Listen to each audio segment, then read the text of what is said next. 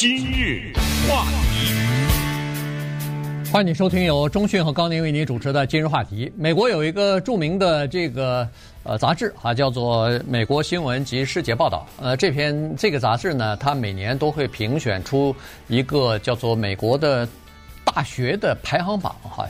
呃，它有各方面的全国性的、地区性的，呃，各个专业的，然后再加上文科的、理科的，什么的它都有啊。所以呢，它这个排行榜啊，算是在美国比较权威的。尽管现在有很多的杂志或者是出版物啊，都有各自的这个排行榜，但是以它呃，大概算是历史最悠久，同时这个知名度也最高。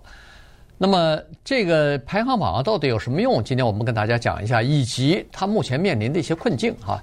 然后因为有一些呃这个数据准确的这个问题呀，也暴暴露出来了。再加上呢，因为现在整个的这个社会在改变，对这个评选的标准啊、评选的方法啊，也提出一些质疑来。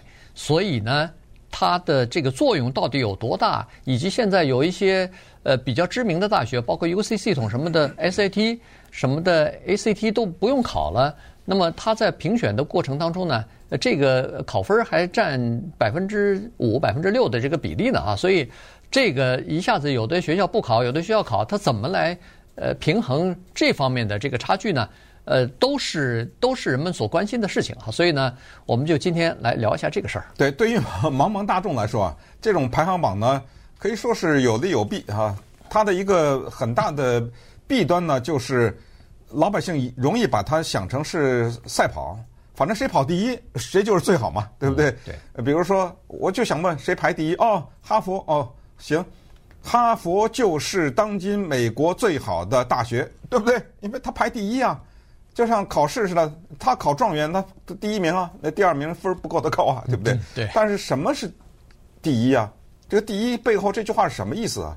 是怎么着？是它里面教室里面得诺贝尔奖的老师比较多，是这个学校出了总统出的比较多，出的名人比较多，议员比较多，是这个学校的学生毕业以后挣钱挣的比较多，对不对？这个背后什么意思啊？什么叫他排第一啊？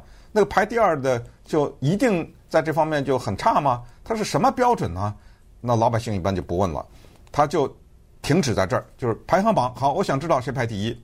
然后我就知道啊，那是最好的，所以呢，今天就把这个里面的一些背景啊，跟大家讲讲。有的时候对这个排行榜其实也没必要太迷信哈。不过说到这儿呢，还是要把大家这个这个事情告诉大家，就是在昨天的时候公布的这个排行榜的前十名呢，他呃告诉大家，就是排第一已经普林斯顿啊，普林斯顿已经好多次了哈，排在第一名，排在第一是普林斯顿，排在第二呢是麻省理工学院，简称 MIT。排在第三呢，是三个并列，是哈佛、斯坦福、耶鲁，所以这一口气呢就到第六名了。第六名是芝加哥大学，第七名呢是约翰霍普金斯和宾夕法尼亚大学，又是并列。并列。那么所以一下就到了第九，就是我们这儿的著名的加州理工学院。然后第十又是并列，就是北卡的那个杜克大学和这个西北大学。所以大概这就是前十名。如果对这个名单比较关注的人会想，哎，怎么没哥伦比亚呀？哥伦比亚大学是常春藤学校，在过去的二十年里面，它从来没有掉出过前十名，曾经还有过第二名的时候，但是呢，这一次被扔到第十八名去了，一下掉到了第十八，这个里面也有一些问题啊。对于这个杂志来说啊，《美国新闻与世界报道》，他做这个排行榜呢，我觉得他做的。特别的棒，主要是他作为一个杂志，他要生存，他总是要找点这个别人没有的东西。对，所以他在一九八三年的时候，我都不知道是谁提出来的这个。所以一九八三年的时候呢，他首次做了这件事情，一下子把他那个知名度大幅度的提高，而且是每年到了这个时候，他这排行榜一出，他那杂志卖的都特别好，因为那时候也没有上网啊，没什么的，叫 他那就靠这个了，就像是。啊，美国一个著名的叫做《体育画报》杂志，哎，他定期弄一出叫什么泳装专刊，对不对？哎，我给你弄了一些全是穿着泳装的漂亮的、高大的这种女性啊，然后那一期杂志往往卖得很好，等等等等，都是这样。所以，一九八三年呢，他率先刊登了这个大学的排行榜，所以他的知名度以及他在这方面的权威性还是蛮高的。对。那刚才说到了哥伦比亚大学，为什么这次一下子掉到十八名了呢？呃，这是事出有因的啊，因为在七月份的时候呢，你如果上到那个美国新闻的这个网站上呢，你会看到说哥伦比亚大学它那个排名啊是未排名，它就在那个上头标了一个未排名。嗯，为什么？是因为人们对哥伦比亚大学去年提出来的呃一些数据啊，因为这个都很多数据都是学校自己提出提供给这个杂志的，否则的话，这个杂志有的时候也。不太了解，好，所以呢，当然有一些公众渠道、公共渠道，你可以从其他的渠道来了解，但是毕竟不如学校掌握的那么全面、那么精准嘛。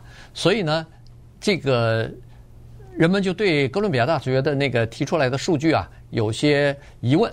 它里面有些东西灌水了，对，一个是学生和老师的比例。学生和老师的比例，还有一个就是，呃，班级人数的这个，他是说我们所有的班级都是在二十人以下，但实际上可能这方面也没有达到。对，还有一个呢，就是呃，这个他们的教授的最终获得 PhD 的这个学位的这个。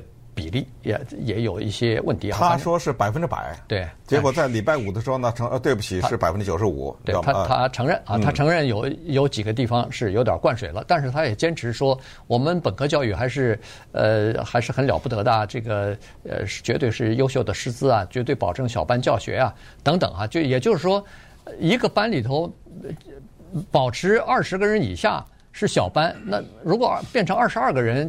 说实话，影响也不大，但是对你的排名可能就有点影响了。但是你别撒谎啊！对对，所以呢，这个问题出来以后呢，哥伦比亚大学说好，那我们今年就不不递交这个呃我们的数据了，因为我们要仔细审核以后呢，要以后要再递数据的话，一定要确保是准确的，不不能再灌水啊什么的哈。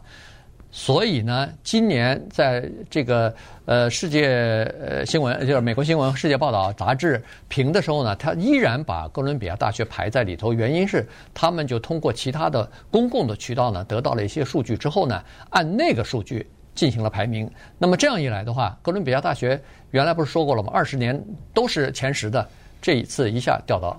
第十八名了。对，那么后来呢，就是奥巴马做总统的时候呢，也有些人提出来说：“哎呀，这个排名啊，有点好像精英主义啊，就是冲着那个收入啊，或者什么出现的一些、呃、名气啊，名气和什么学生的就老师的比例，没有考虑到很多的因素。所以奥巴马他的那个时候的教育部呢，呃，火大了哈，他弄了一个网站，我来排，政府来排，他管这个叫 College Scoreboard。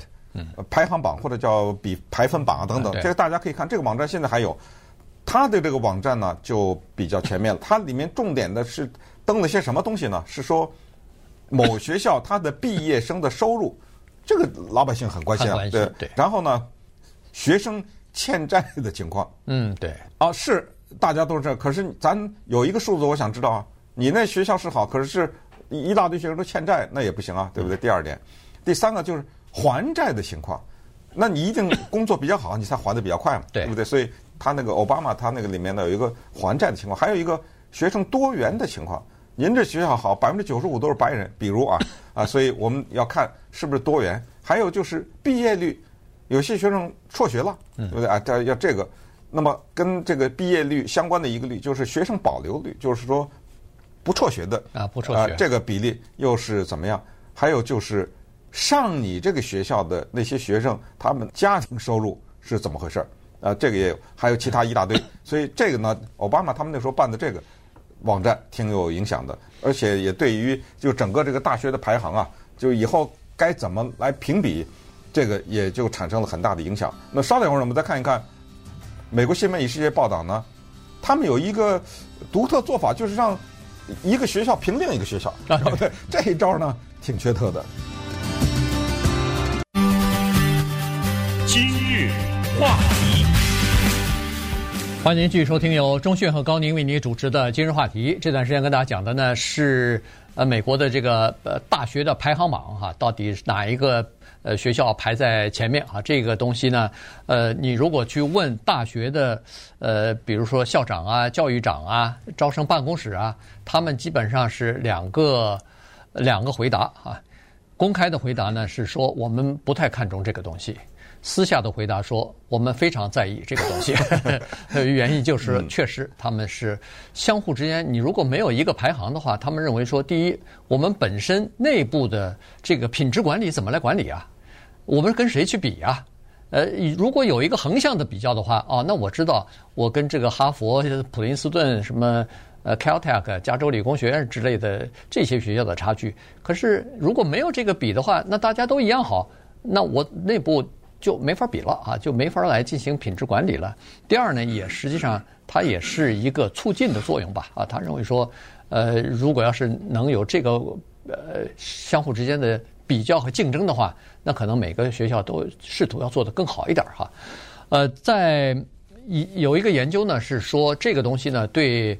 呃，即将要考大学的人和他们的家长是蛮重要的。至少在这次进行二零一九年吧，上一次进行这个大学新生调查的时候呢，就发现至少有百分之十五的人是说他们看了这个排名，而且这个排名对他们选择学校、报考哪所学校非常重要。呃，这个就是其实更重要的原因就是钱呐。说到最后，因为。你排名靠前，那么报你的学校的人就会多。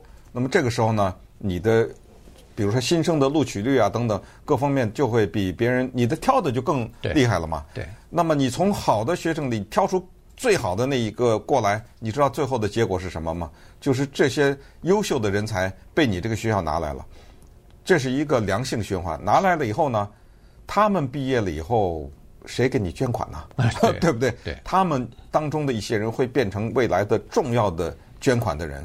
那么，当他们捐款了以后，你的钱就更多了。更多了以后，你就可以请更好的老师，更知名的老师，呃，有更先进的实验室啊，更好漂亮的大楼啊，等，这这就一连串的啊。那么，因为楼大了，实验室大了，老师的薪水、名师高了，那么于是你更需要这样的知名度，更需要这样的排行榜等等。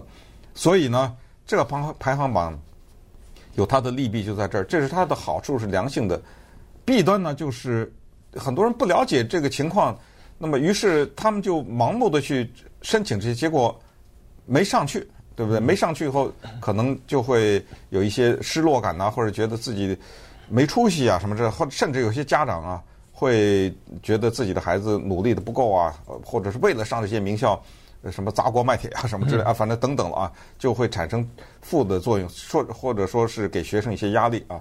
本来他呃没有什么能力上这种，但是最后这个连逼啊、带补习啊、带什么强扭的瓜吧，就是弄上去，弄上去后呃学习压力很大等等啊，有一些精神方面的压力啊等，这也是一些负面的，就是盲目的追求这个排行榜的这一些上面的这个学校。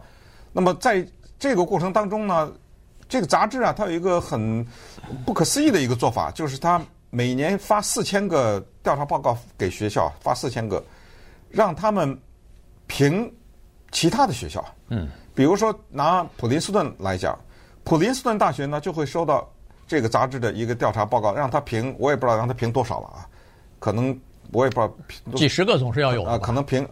那么后来啊，这个普林斯顿大学的校长，他这一次看到排行榜，他也说，他说你知道吗？他说我多年以前我就不就收到了以后，我就直接扔垃圾箱了哈，我就不填了。为什么呢？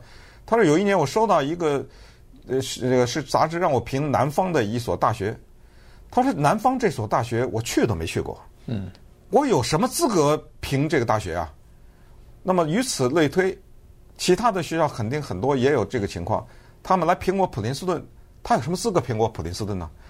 但是你知道他有一个压力，就是如果你不评的话，那么将来你不去返回到，你不把你的这个表寄回到那个杂志的话呢，这个对你有影响，因为可能你不评别人，我也不知道这个当中 是吧？就是说这个杂志会有些办法惩罚你还是怎么样？但是你看人家普林斯顿，人家扔垃圾箱，人家还排第一，对不对？对，因为在这个过去这。